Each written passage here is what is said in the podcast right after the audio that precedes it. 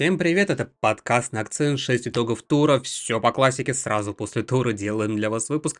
И да, не переживайте, любимый вами Сёма Торпов также сегодня будет вместе с нами, как и будет Влад Губин, как и еще два гостя, так и я, Алексей Гаврилов. Ну и само собой прожмите лайк этому видео и подпишитесь на канал, если по каким-то причинам вы еще не подписаны на него, пишите ваши комментарии по ходу просмотра итогов, мы стараемся отвечать всем, но помните, что какова тональность вашего спича, так мы вам и отвечаем. Э, так что потом не жалуйтесь. Если вы нас слушаете в аудио формате, для вас доступны также все поддерживаемые ваши платформы, способы поддержки, там, не знаю, лайки, звездочки, сердечки, комментарии, что угодно. Подпишитесь на подкаст на акцент в Телеграме, где мы куда оперативнее выкладываем наши реакты. Э, конечно же, на английский акцент в Телеграме, в ВК. В ВК идут э, прямые трансляции матчей английского футбола. Ну и, само собой, телеграм-канал Сёмы Торпова, наших комментаторов любимых, все в вашем полном распоряжении. И давайте же незамедлительно начинать, и начинать у нас будет Влад Губин. Шеффилд Юнайтед издевается над своими фанатами. Собственно, проиграли Бёрли пять ноль. Казалось бы, ну вот все, Хикенботему нужно увольнять, но э, понедельник по Москве в восемь тридцать утра, а до сих пор никаких новостей об увольнении Хикенботема. Может быть, это произойдет позже. Но пока никаких новостей. Для меня это шок. Я еще в воскресенье хотел этот итог записать, но все ждал, когда же, когда же Хикенботем уволят. Думал, ну вот сейчас его уволят, и я вот все о нем выскажу. Но его до сих пор не уволили, и это для меня лично шок. Потому что, по-моему, это ну, конкретное издевательство. Ладно, ты да, свой клуб не любишь, не хочешь добиваться успехов, но фанаты-то тут при чем? Между прочим, вот, э, вот согласно эф зэ о противодействии экстремистской деятельности, под экстремистские материалы э, попадает информация, направленная на полное или частичное уничтожение какой-либо социальной группы. По-моему, это очень подходит под э, игры Шеффилд Юнайтед, особенно пять ноль против Бёрли, пять ноль против Арсенала, восемь ноль против Ньюкасла, потому что фанаты Шеффилд Юнайтед определенная социальная группа, и, и, и я не представляю, каково им, как им тяжело воспринимать эти поражения. Ну ладно, еще Арсенал и Шеффилд, Арсенал и Ньюкасл, где это полностью унизительно, пять ноль, восемь ноль тем более. пять ноль от Бёрли, это вообще просто конец. Ты ждешь эту игру, думаешь, вот сейчас, это наш конкурент, мы сможем забрать очки, мы должны это сделать. пять ноль. пять ноль. Просто тотальное унижение. И Шеффилд, собственно, на последнем месте в таблице. А Хикенботем до сих пор тренирует. Притом он ведет себя, я не знаю, как какой-то напыщенный индюк. Говорит на пресс-конференции о том, что он может покинуть клуб прямо сейчас с высоко поднятой головой. Что? Да, он там съехал на то, что... Ну, во-первых, там косвенно игроков обвинял в этом поражении. Съехал на то, что клуб летом принимал не футбольные, а финансовые решения. Ну, сослался на плохую трансферную кампанию. Но, как минимум, у Шеффилда остался тот же состав. Да, ушел в Сандерберге, но на его место был взят еще более э, универсальный футболист. Да? Что я думаю, то что да, есть определенные причины, мешающие Шеффилд Юнайтед выступать здорово, но вместе с тем тот же Лутон, который вообще клуб без вообще денег каких-то там, закупились, наверное, летом миллионов на двадцать-двадцать пять и ничего, выглядит лучше Шеффилда и идут в таблице выше, да во всем лучше. И вот она и разница, да, вот он э, мистер Пол Хикенботем, пожалуйста. Для понимания, Шеффилд последний в таблице, Шеффилд больше всех пропустил, тридцать девять голов за четырнадцать туров, меньше всех забил, меньше всех создал по expected goals, больше всех допустил ударов по своим воротам, меньше всех в премьер-лиге, в премьер-лиге deep completions, то есть это входы в двадцатиметровую часть поля вокруг ворот соперника. Ну то есть, что еще нужно, чтобы уволить тренера? Я не понимаю. Поэтому пока что это выглядит как действительно какое-то издевательство над фанатами бедными Шеффилда. Я не знаю, что еще это сказать. Просто катастрофа. И пока что, если так дальше продолжать, ну можно эти рекорды Дерби Каунти повторить. Вперед. Давайте, ребята. Вы, ребят, так славно захитили Сёму Торпова в прошлом выпуске. что он подумал-подумал и решил оказаться в этом выпуске тоже вместе с, с нами. А, вы думали, он куда-то испарится? Хм, не дождетесь. Сёма, тебе слово. Господа, я вам в этом сезоне уже рассказывал про Бормут, и вот я вновь пришел к вам с отчетом об игре Бормута, с итогом, который я сделал по матчу их против Астон Виллы. Почему же, почему же я второй раз уже прихожу к вам с Бормутом? Ну, дело в том, что я уже немного стал таким небольшим фанатом этой команды, фанатом вишен, фанатом э, того, что пытается в этой команде выстроить Ираола. И это у него, очевидно, получается. Это у него э, уже с каждым матчем все больше и больше видно, вырисовывается на поле. Некоторые там связи, какие-то группы игроков определенные постоянно появляются на поле. Это кайф, это кайф, особенно с учетом того, что я болею за вот один э, такой клуб. И все-таки хочется иногда посмотреть на какую-то другую команду, у которой, ну, получается навязывать свой футбол. А Бормуту, между делом, уже удалось навязать свой футбол Ньюкаслу. Удалось, естественно, навязать свой футбол в прошлом туре Шеффилду, но там уж какой дурак не навяжет, да, свою игру, свой футбол. Ираола не дурак. И, собственно, ровно так же он, ровно таким же себя показал против Унаи Эмери.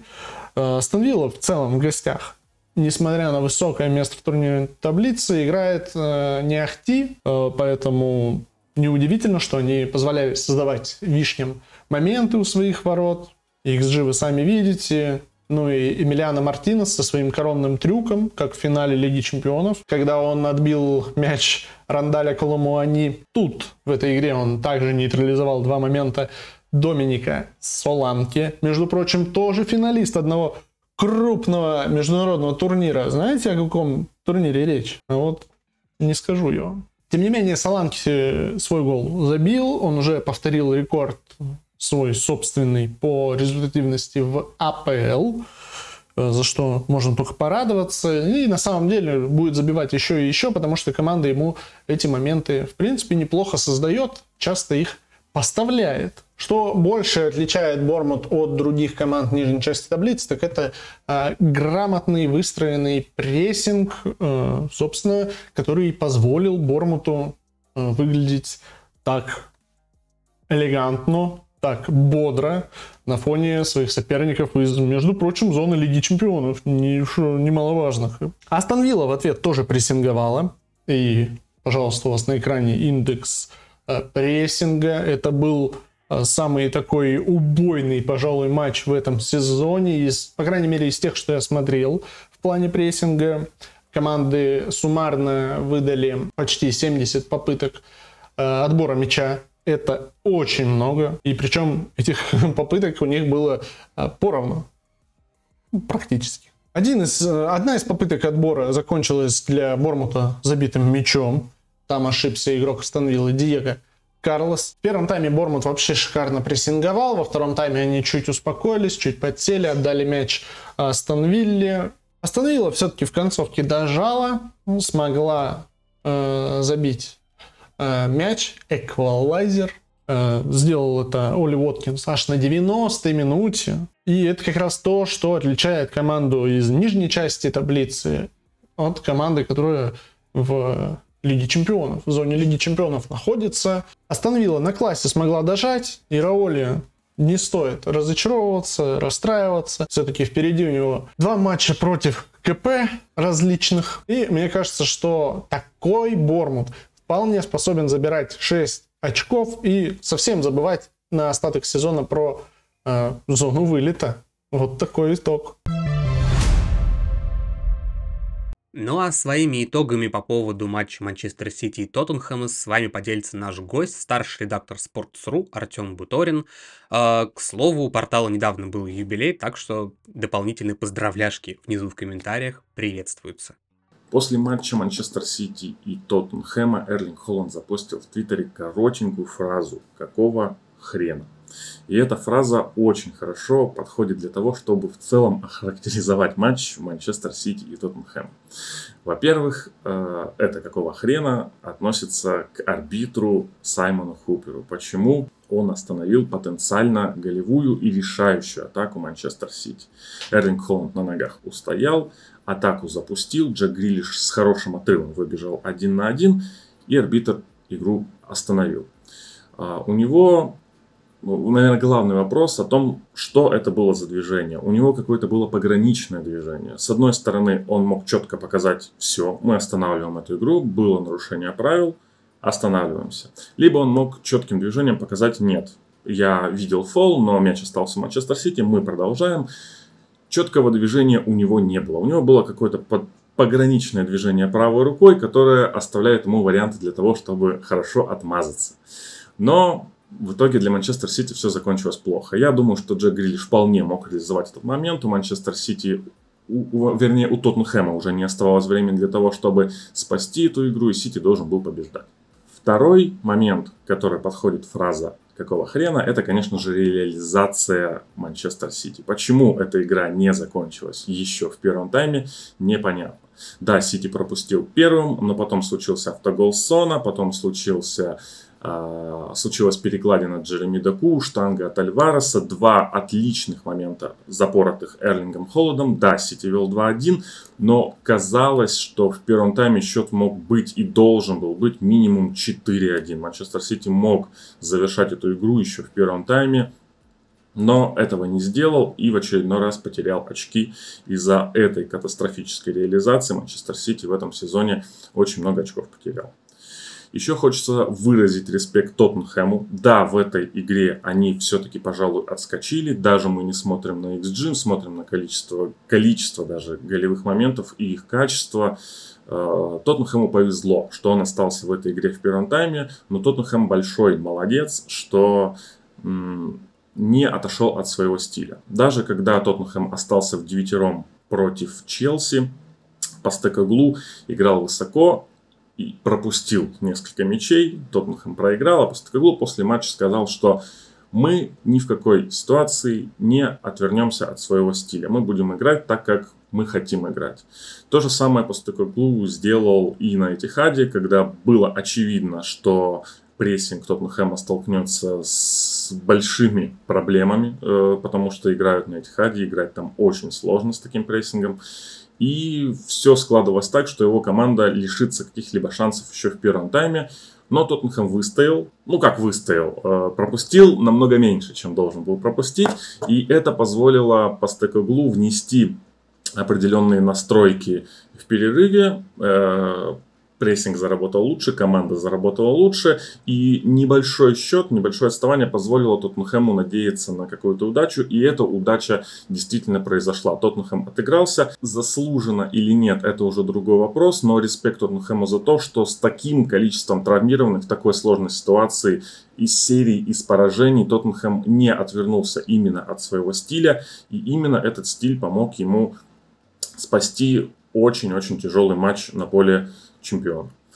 Что касается Манчестер Сити, то стоит, наверное, отметить, что следующий тур будет очень сложным, но он будет заканчивать э, вот этот очень серьезный график Манчестер Сити, когда были практически подряд Арсенал, Манчестер Юнайтед, Челси, Тоттенхэм, Ливерпуль. И вот сейчас впереди еще Астон Вилла, которая в этом сезоне очень хороша и расположена очень высоко. А в Бирмингем Манчестер Сити поедет без дисквалифицированного Родри, без Грилиша и, возможно, даже без Джереми Доку, который, кажется, получил какую-то травму. Как Манчестер Сити выйдет из этого матча, неизвестно, потому что мы видим, как играет Манчестер Сити без Родри. Но впереди у горожан график будет уже намного попроще. И я думаю, что вот там уже Манчестер Сити будет набирать свои очки, которые он в большом количестве растерял на этом тяжелом отрезке, который был у Гвардиолы. Еще одним неожиданно огненным матчем тур порадовала встреча Ливерпуля и Фулхэма, о которой расскажет Влад Губин. Ну а я после этого вставлю свои пять копеек, но не совсем по этому матчу, хотя, безусловно, мне его придется упомянуть. Юрген Клопп в очередной раз вынужден перестраивать игру Ливерпуля. На этот раз, конечно, не глобально, а по ходу одного матча, но я не исключаю, что одно поведет за собой другое. Победа добыта, здорово, можно быть довольным, но касательно игры вопросы, конечно же, есть. И касательно в первую очередь, да и во вторую, центра поля. О чем я говорю? Ну, для наглядности подготовил для вас такой э, небольшой коллажик. Получается, слева в верхнем углу вы можете видеть, как МакАлистер опекает в кавычках Уилсона во время первого гола Фулхэма, точнее никак не опекает Уилсона, из-за его спины выбегает и забивает гол. Как, как опорника работа здесь полностью провалена. Собственно, МакАлистер просто прозевал Уилсона и все. Ниже картинка — это третий гол Фулхэма, открывание Керни, он забегает в штрафную, его никто не прикрывает, и он свободный на пространстве, у него есть время, он отдает голевую передачу на Декардо Рида. Справа у нас просто примеры того, насколько оголенный центр поля у Ливерпуля. Можно было коллажик сделать и побольше, но я решил, что и так понятно, о чем речь. Центр поля у Ливерпуля постоянно проваливается, проваливается позиционно, проваливается в каких-то конкретных эпизодах, да, когда просто футболисты, вот тот же МакАлистер, да, просто не прикрыл забегание того же Уилсона, хотя как бы был рядом, но упустил его. Вместе с тем, это его задача была, был его игрок, но упустил. Такое случается регулярно, и с Фулхэмом это было особенно хорошо заметно. Собственно, и Ливерпуль-то победу вытащил на зубах самой концовки. Они бли- ближе к концу вообще три-два проигрывали, и могли проиграть, но вытащили победу. Ладно, но в другой день могут не вытащить, вот э, в этом суть. Проблему по ходу матча идентифицировал сам Юрген Клопп, он понял, что дела плохи. Поэтому он заменил МакАлистера. Вместо МакАлистера вышел Гомес. Гомес перешел на правый фланг обороны, а в центр вышел Трент. Ну, то есть как, в центр переместился Трент. Да, теперь он стал окончательно центральным полузащитником. Возможно, как вариант, да, было интересно, но по итогу тоже не сработало. Не знаю, что, что сказать. Возможно, просто отсутствие опыта игры Трента на этой позиции. Не знаю что, но в общем тоже не сработало. Фулхэм продолжал давить туда же, в ту же зону, пробегал по центру стадом, и никто это стадо никак не останавливал. И, собственно, третий гол забили как раз-таки именно с Трентом на позиции опорника. Не сработало, Клопп в итоге выпускает Ватару Эндо, и только тогда, когда Ливерпуль уже имел действительно опорника, вот номинального опорника в центре поля, Ливерпуль все-таки эту победу дожал, больше не пропустил и нормально довел матч, матч до победы. По сути, вот оно, вот оно, вышел опорник, получилась победа. Да, это очень маленький отрезок матча, Эндо вышел на самую-самую концовку, но то, что случилось с его выходом, показательно, и я даже не про его забитый гол. Победа действительно была забита во многом благодаря его выходу. Тут тогда другой вопрос, а почему Клопп не использует Эндо постоянно? Эндо не готов играть по каким-то тактическим причинам, то есть он ограниченный футболист. Возможно, для Клоппа это решающий фактор. Возможно, физически он не готов вывозить э, матчи в АПЛ, то есть э, ну, самая силовая лига вместе с Францией.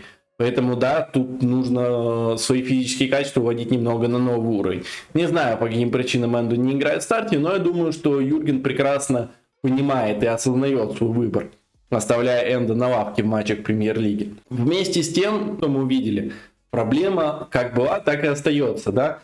Центр поля у Ливерпуля очень даже проходимый. И да, в некоторых матчах получается это а, скрыть за счет высокого прессинга, за счет постоянного давления. Вроде как мяч постоянно у Ливерпуля, и вроде как Ливерпуль соперников особо не выпускает. Но Фулхэм выпускали, и Фулхэм забил три гола. И пользовался этой слабостью только в путь. Что тут нужно делать? Ну, как я уже говорил, да, как я говорил в нашем э, подкасте, когда мы подводили итоги первой трети сезона, нужен опорник, желательно этой зимой, потому что сейчас у Ливерпуля классное положение в турнирной таблице, они впереди Сити, у них Лига Европы, но без опорника э, они весь сезон вот на таком уровне не выдержат. Если они купят классного опорника зимой, то да, есть шанс удержаться вот на этой верхушке, есть шанс побороться за титул, как я это вижу. И мне кажется, что без этого опорника шансов у Ливерпуля бороться за титул нет. Потому что пока они, да, так высоко, но соперники дальше будут больше и больше понимать, где эта слабость у Ливерпуля, и будут больше туда давить. Естественно, Ливерпуль будет больше получать за свой центр поля. Поэтому да, нужен а, опорник зимой. Но... Мне кажется, проблема, возможно, даже глубже, чем в опорнике. Нужен, возможно, даже не опорник, а спортивный директор, такой же классный, как у Ливерпуля был до этого.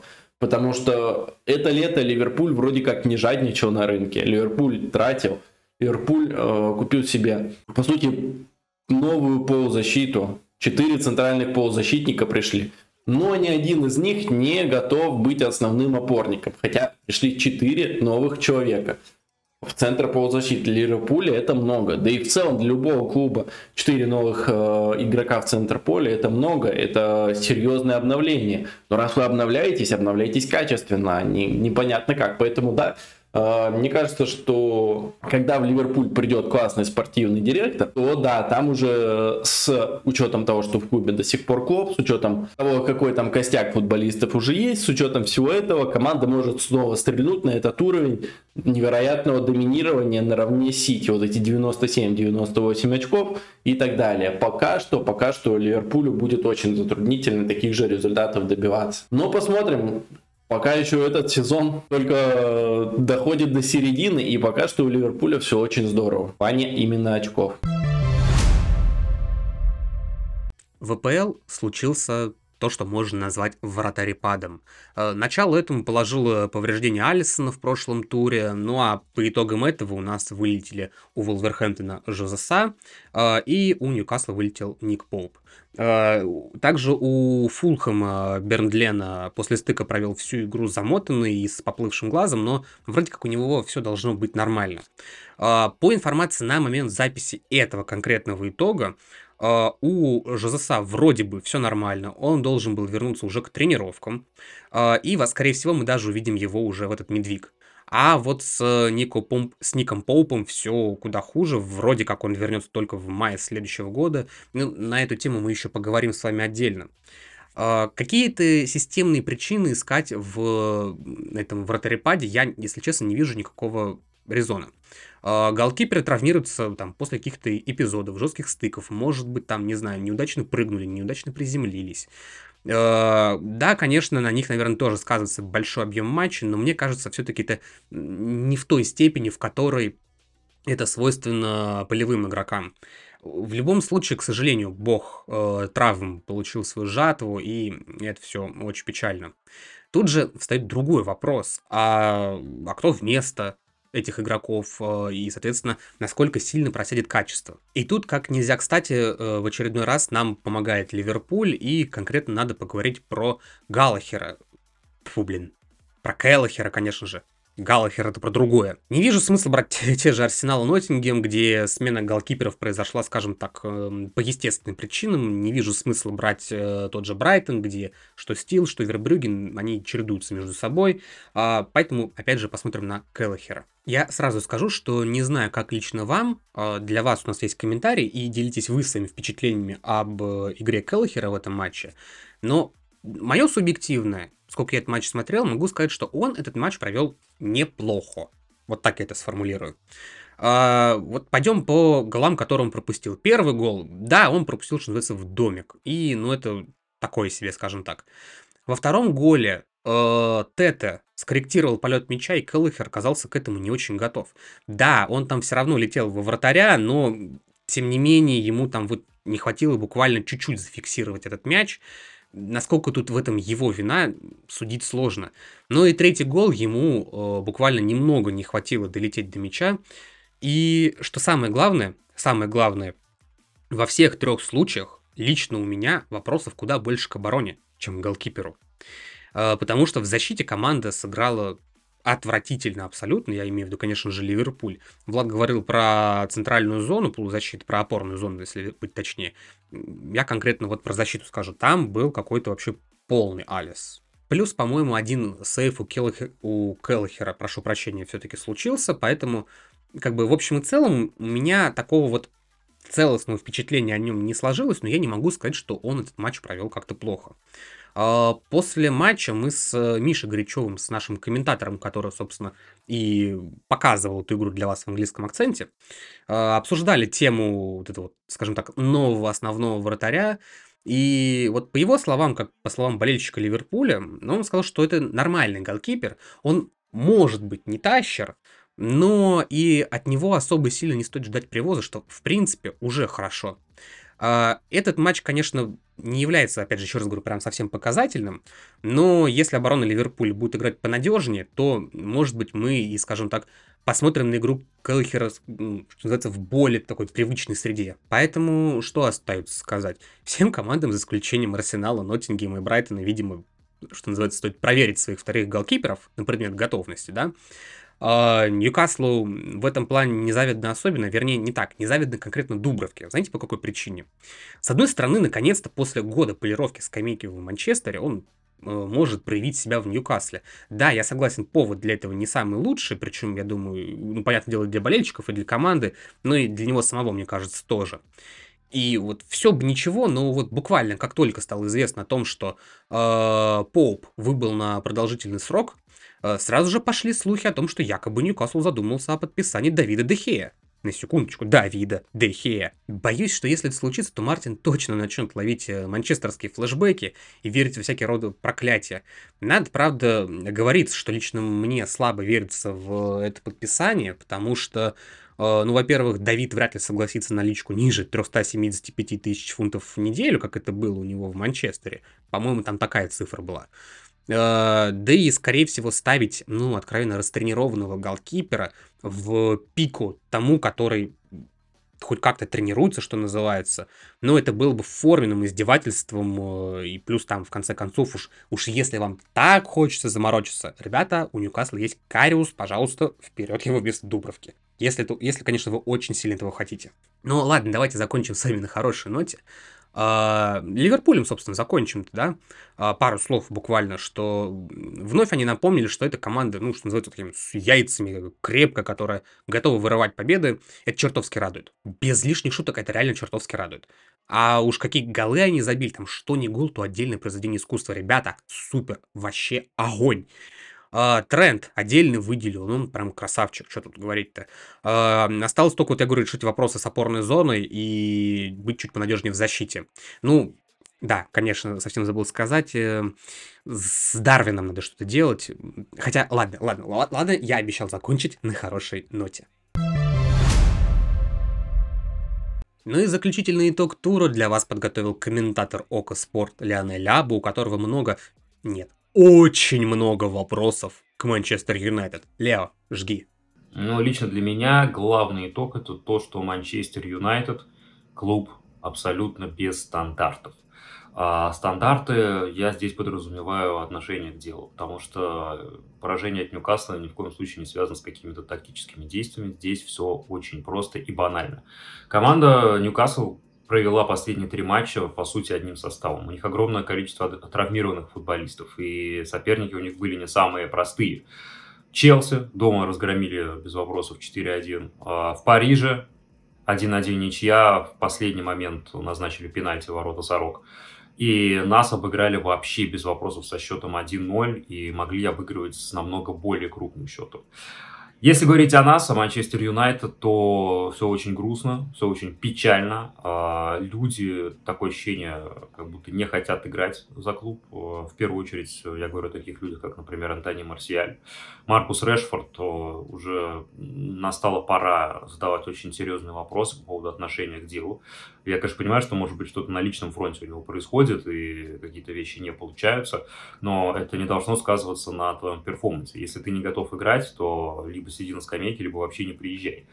А к остальным ребятам вопросы также есть, но они уже не в первый день возникают. Основной вопрос — это в самоотдаче. Да, есть люди, которые только-только появились в составе, например, такие как Коби Майну, да, всего лишь второй старт вообще в английской премьер-лиге для молодого человека, к нему, наверное, меньше всех должно быть вопросов. Харри Магуайр хотелось бы отметить, наверное, со знаком плюс, потому что он единственный, точнее, один из немногих, кто хотя бы как-то старался себя проявить и что-то сделать вообще для команды. А к Эрку Тен Хагу тоже должны уже э, появиться вопросы, потому что тот перформанс, который мы увидели на Сент-Джеймс-Парк, это не первый такой перформанс. К сожалению, мы отличаемся тем, что когда мы приезжаем в гости к какому-нибудь сопернику, который хоть капельку проявляет желание победить, у нас тут же возникают проблемы, мы ничего не можем сделать, ничего не можем создать, мы не можем продемонстрировать хотя бы какое-то подобие игры, которая заставит нас думать о том, что мы можем хотя бы какие-то очки заработать. И, естественно, Эрик тен Хаг тоже за это ответственен. Он ответственен за настрой футболистов, которые выходят, соответственно, на футбольное поле для того, чтобы добиваться результата. Если футболисты тебя не слушают, ну, ну значит, какие-то меры принимать. Нельзя выпускать а, людей, которые просто тебя подставляют, и ждать какого-то другого результата. Если кто-то не хочет играть, пусть сидит дома, давайте выпускать молодежь, хотя бы у нее чуть побольше будет э, желания. Поэтому все сейчас для нас, к сожалению, очень плохо. Рассчитывать на то, что в этом сезоне мы каких-то серьезных результатов добьемся, но очень как-то сложно, к сожалению. У нас Челси в среду. И я тоже не думаю, что если мы с таким же отношением будем играть в футбол, у нас получится чего-то э, добиться. В матче с Ньюкаслом не было моментов, от слова совсем. Да, был эпизод с э, Гарначо на самом старте встречи. Э, ну и все. Незасчитанный мяч от э, Антони. Там был Магуайр в положении вне игры, но это все уже было в концовке. По ходу матча мы ничего не смогли продемонстрировать. Э, и опять же, это все... Я не стал бы связывать с какой-то тактикой. Просто э, банальные вещи наши люди не делали, не добегали до своих футболистов. Э, просто какое-то отвратительное отношение к мячу, потому что когда мы находились с этим самым мячом, э, ничего придумать ровно толком не получалось. Бруно Фернандеш, как всегда, свои голливудские передачи пытался исполнить, которые просто в одно касание зачем-то выводить человека один на один, пытаться, когда это не всегда возможно. Вот. Я не говорю, что это неправильно, я говорю, что иногда просто нужно пробовать по-другому. Есть ощущение, что у нас просто нет плана «Б». Мы не умеем играть вторым номером, у нас не получается играть на контратаках. Первым номером мы тоже, к сожалению, не умеем играть. Во что мы умеем играть? Это вообще главный вопрос. У нас есть куча индивидуально сильных футболистов, но от этого результата пока, к сожалению, нет. Вопросы есть абсолютно ко всем. Это одно из худших выступлений вообще в нынешнем сезоне в исполнении Манчестер Юнайтед. И э, счет ноль один на самом деле очень сильно нам льстит. Ньюкасл должен был побеждать, не знаю, два ноль, три ноль, вообще без вопросов, без проблем. Это грустно, это печально. Пока главный итог, мне кажется, вот этой встречи, он заключается в этом. И это я еще попытался как-то все кратко и четко выразить. Таким вышел очередной тур АПЛ. Ну а какой тур, такой и итог. Спасибо, что досмотрели, дослушали до конца. Помните про лайки, подписки, комментарии, вот это вот все, потому что это не просто позволяет продвигать выпуск, а показывает вашу заинтересованность, в конце концов, а она залог того, что к нам будут приходить самые разные гости. Подписывайтесь на подкаст «На акцент» в Телеграме, английский акцент в ВК и в Телеграме, на Сём, наших комментаторов, наших гостей. Все ссылочки будут в описании. Ну и, в конце концов, вносите в вашу жизнь больше акцента, потому что, на секундочку, нас отметил аж сам Трент Александр-Арнольд. Это вам не хухры-мухры. Всего бодрого, хорошего медвика, скоро увидимся. Пока-пока.